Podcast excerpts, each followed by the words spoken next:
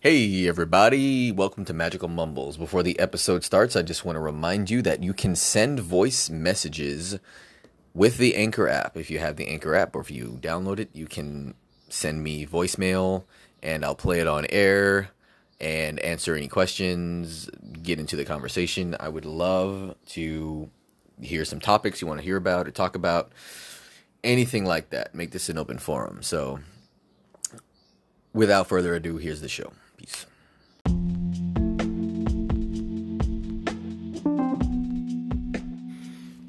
Hey, everybody, it's Magical Mumbles, the one podcast where you can learn magic, the art and science of causing change in accordance with your will.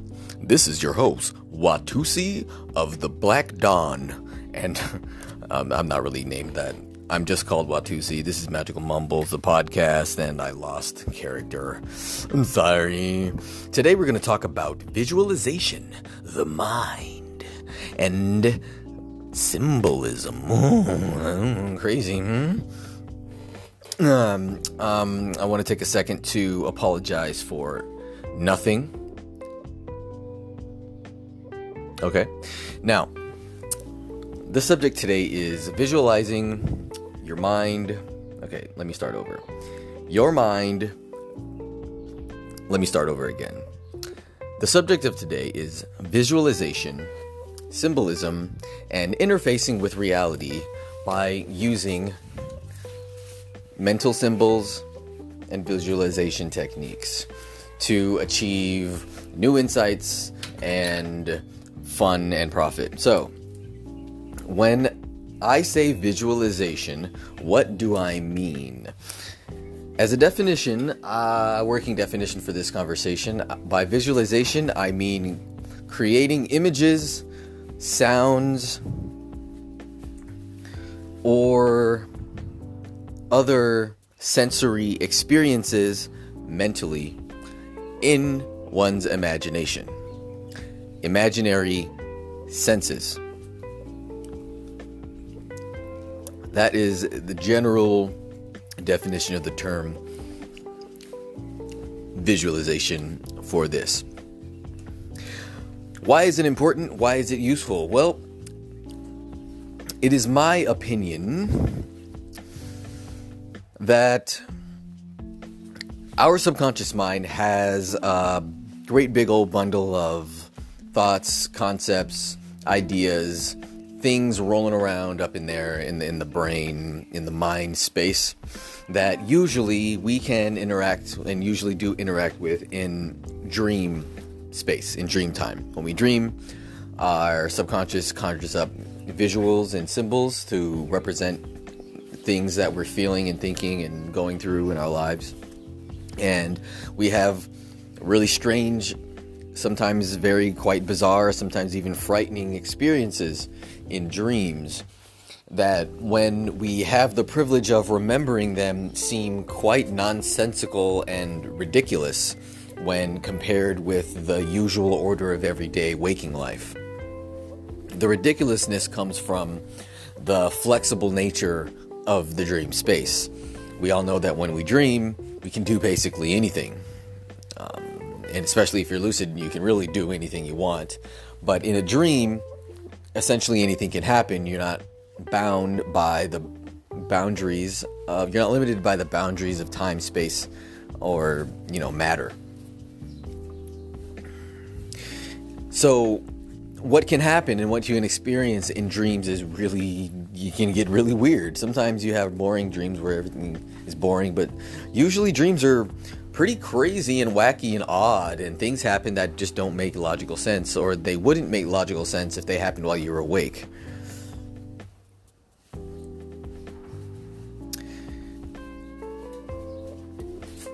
And this symbolism and this activity that goes on in the mind while we're dreaming, it has, according to plenty of dreaming interpretation books, plenty of information about what's going on subconsciously. And one can turn this mechanism around. Consider for a second a Rorschach ink blot test. I don't know how up to date these are. Do they still do these things? I should do some podcast Googling these days, huh? I wonder if Rorschach tests, let's Google that really fast. Are Rorschach, Rorschach, how do you spell that? Are Rorschach tests still used? Are Rorschach tests still used? Number one question search on Google. Answers yes, they are still in use and they provide rather bad information. My former blah blah blah. Okay. Okay, so this top random Guardian post um, says that they're still in use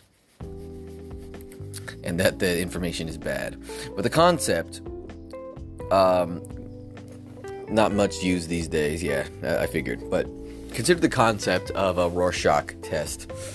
The idea that when you look into an image, what you see and what you say you see is some kind of indicator of what's going on within. Now, I agree with the idea that probably the ink blots aren't such a good, accurate test to use, but I think reality itself, waking life itself, provides a much more colorful tapestry than a, a single block, a blot of black and gray ink to speak to you. I think reality itself, waking life, even dreams that can that can be part of experience, is quite a colorful thing. And I think, I feel that if we look within, we'll find that each one of us will conjure up, uh, will have different feelings based on their experiences. This is, you know, that's obvious. Like, we experience different things differently. But what if, what if what you experience and what you see and feel, what if what is imagined could actually have an effect on waking real life?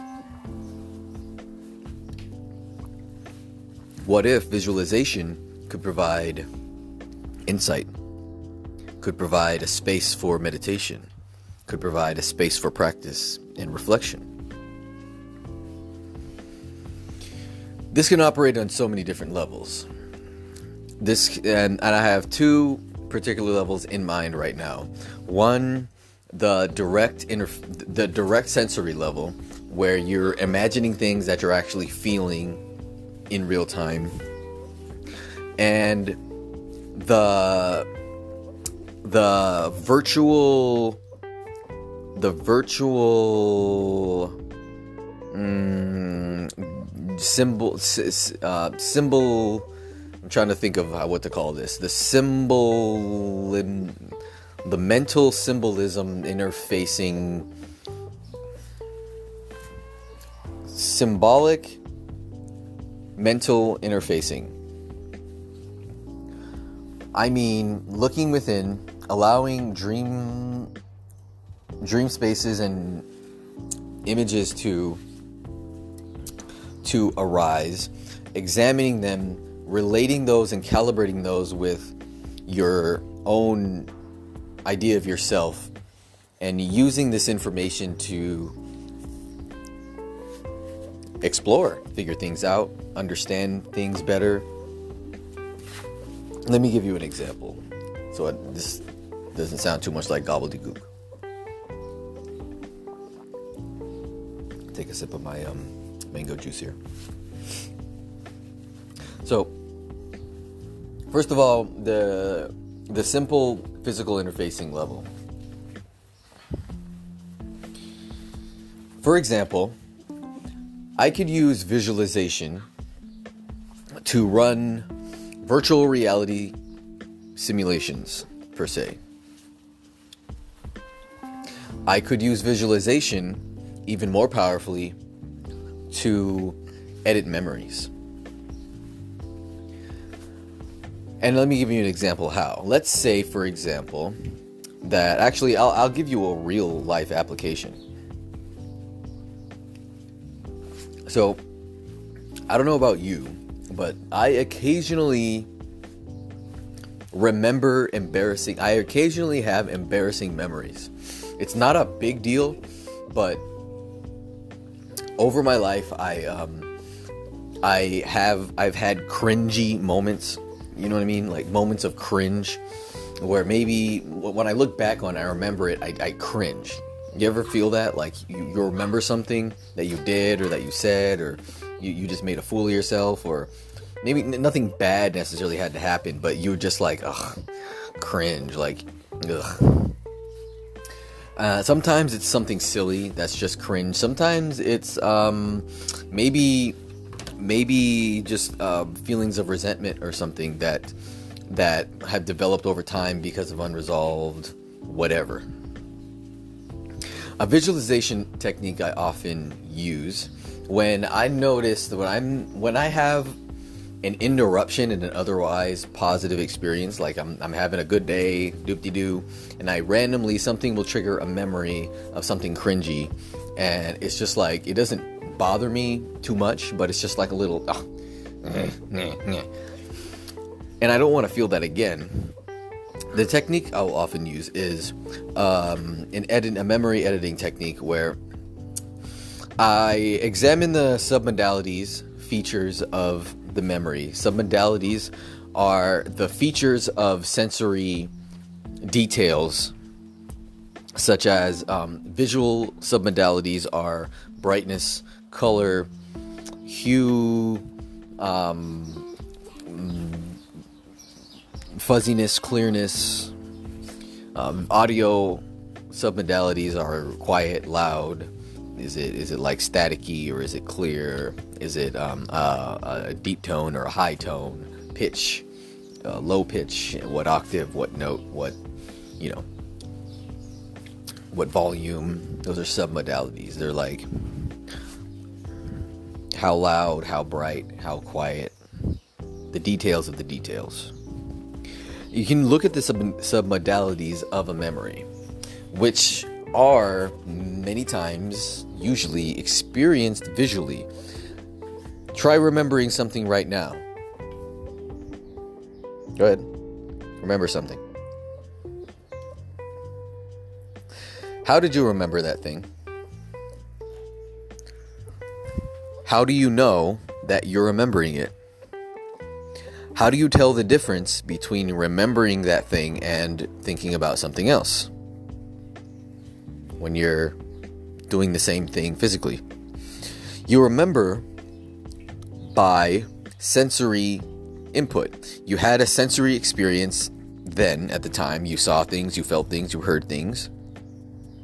And you have a mental imagination of those events. And by the way, these recollections are often skewed from reality.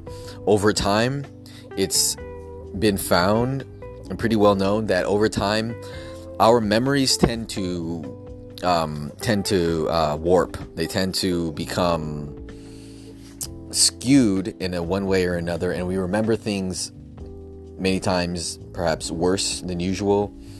When someone was maybe upset with us, we remember it. We remember them being way more upset than they really were, for example. That's just a segue, but I remember the submodalities. Look at the sensory experience that you're running like a hard drive video in your head. And you have the opportunity to pause it, fade it out, turn it down. So let's say, for example, I'm remembering something where I said something really cringy, just some kind of uh, embarrassing thing that I said. Um, and I just don't I don't want to hear myself say that thing again because going over this experience over and over again isn't providing me any r- good resources. It's not serving me anymore.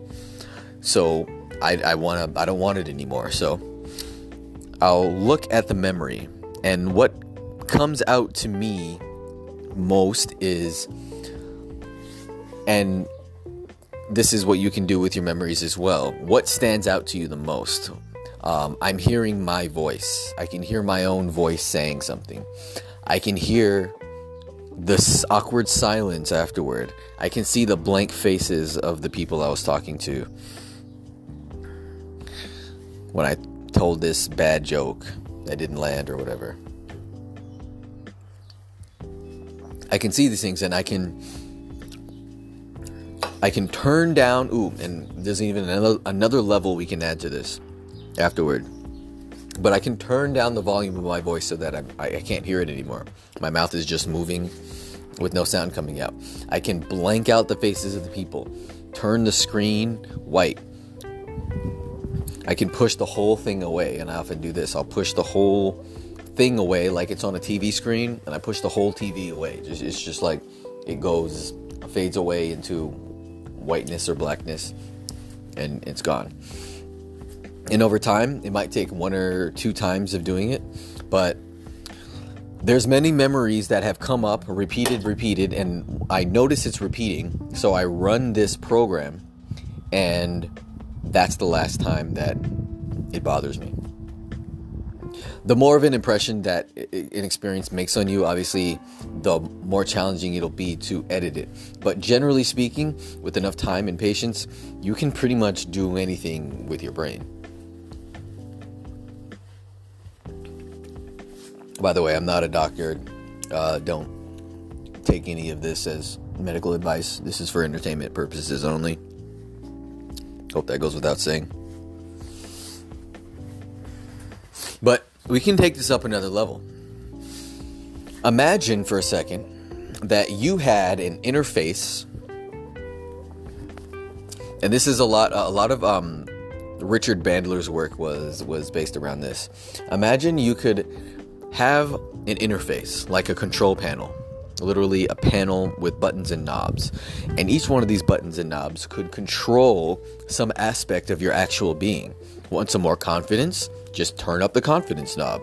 Want some more some more sleep? Turn up the sleepiness knob.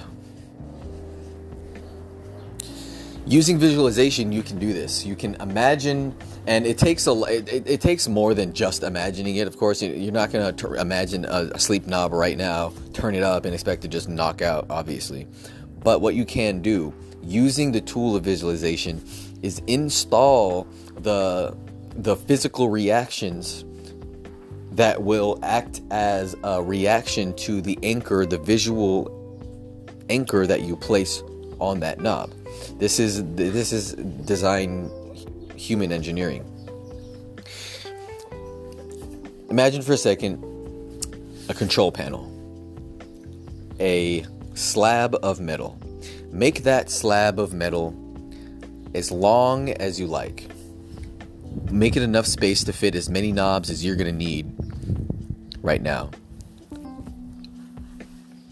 And when you have the image of that control panel, give it a color. Maybe it's a shiny blue color. Maybe it's a nice sleek black. Maybe it's one of those trendy iridescent finishes. I think mine has that for some reason. and then you can think, hmm, what is a resource that I'd like more of? Would I like more determination, more motivation, Let's take determination, for example. I would like more determination. So then I could go in and using my tool of visualization, imagine a, by going in, I mean uh, going within myself, and imagine a memory or a time or a fantasy. Memories, I think, are probably the best because they actually happen and you, you can pull from real experiences where I had a great determination could be a memory from my childhood where I was playing. It could be a memory from recent memory where I did really well and I was really determined. But a, a memory where I'm pulling from that place of determination. When I consider that memory and I go into that feeling and I feel the height of that feeling of determination, I can reach onto you can reach into your control panel and make a click install grab the knob that you would like to make your MIDI map to your feelings to, flip it, and vis- this is happening in your visual space. Flip it, feel the feelings of that determination that you're pulling from that memory, and mentally associate that feeling with that knob.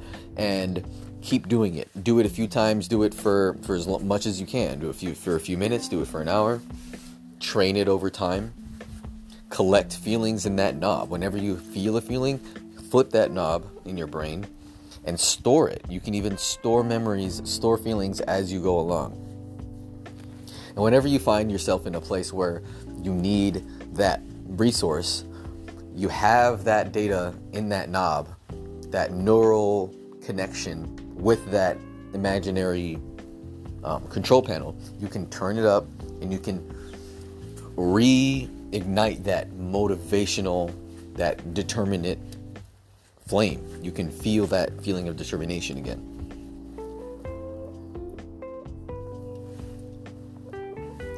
It takes practice. The, sk- the skill of visualization is that it's a skill it, it is a skill. It's like a muscle. The more you do it, the easier it is.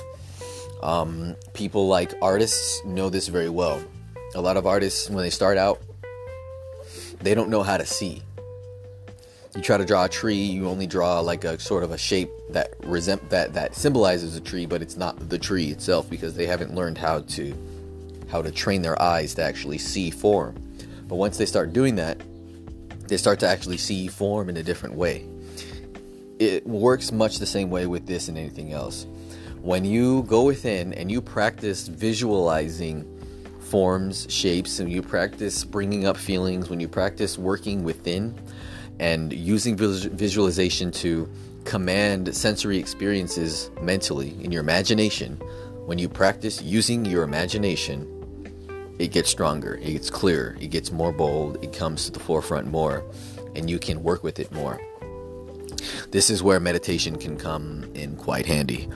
Doing visualization meditations is very cathartic and enjoyable, and it can really help. Um, some suggestions are you can build an actual mental space. You can go into meditation, build a mental uh, temple, build a, a sacred temple space for yourself. It can be a big, extravagant temple, or you can start with a nice, simple room and practice just holding that image in your mind, your own special mental happy room. You can start with something that's easy to visualize if that's better. And maybe, this is just an idea, you can get so good at visualizing that space that you can actually level up and go into that space whenever you like. And within that space, you have freedom to experiment, explore with whatever other constructs and ideas you want to work with. Perhaps you want to add more rooms to your temple. Maybe you want to add some equipment or some um, some some more a looking glass or a crystal ball or a, a freaking movie theater if you want. The only limit is your imagination. Know I'm saying? Visualization. It's fun, kids. Try it out. It's safe.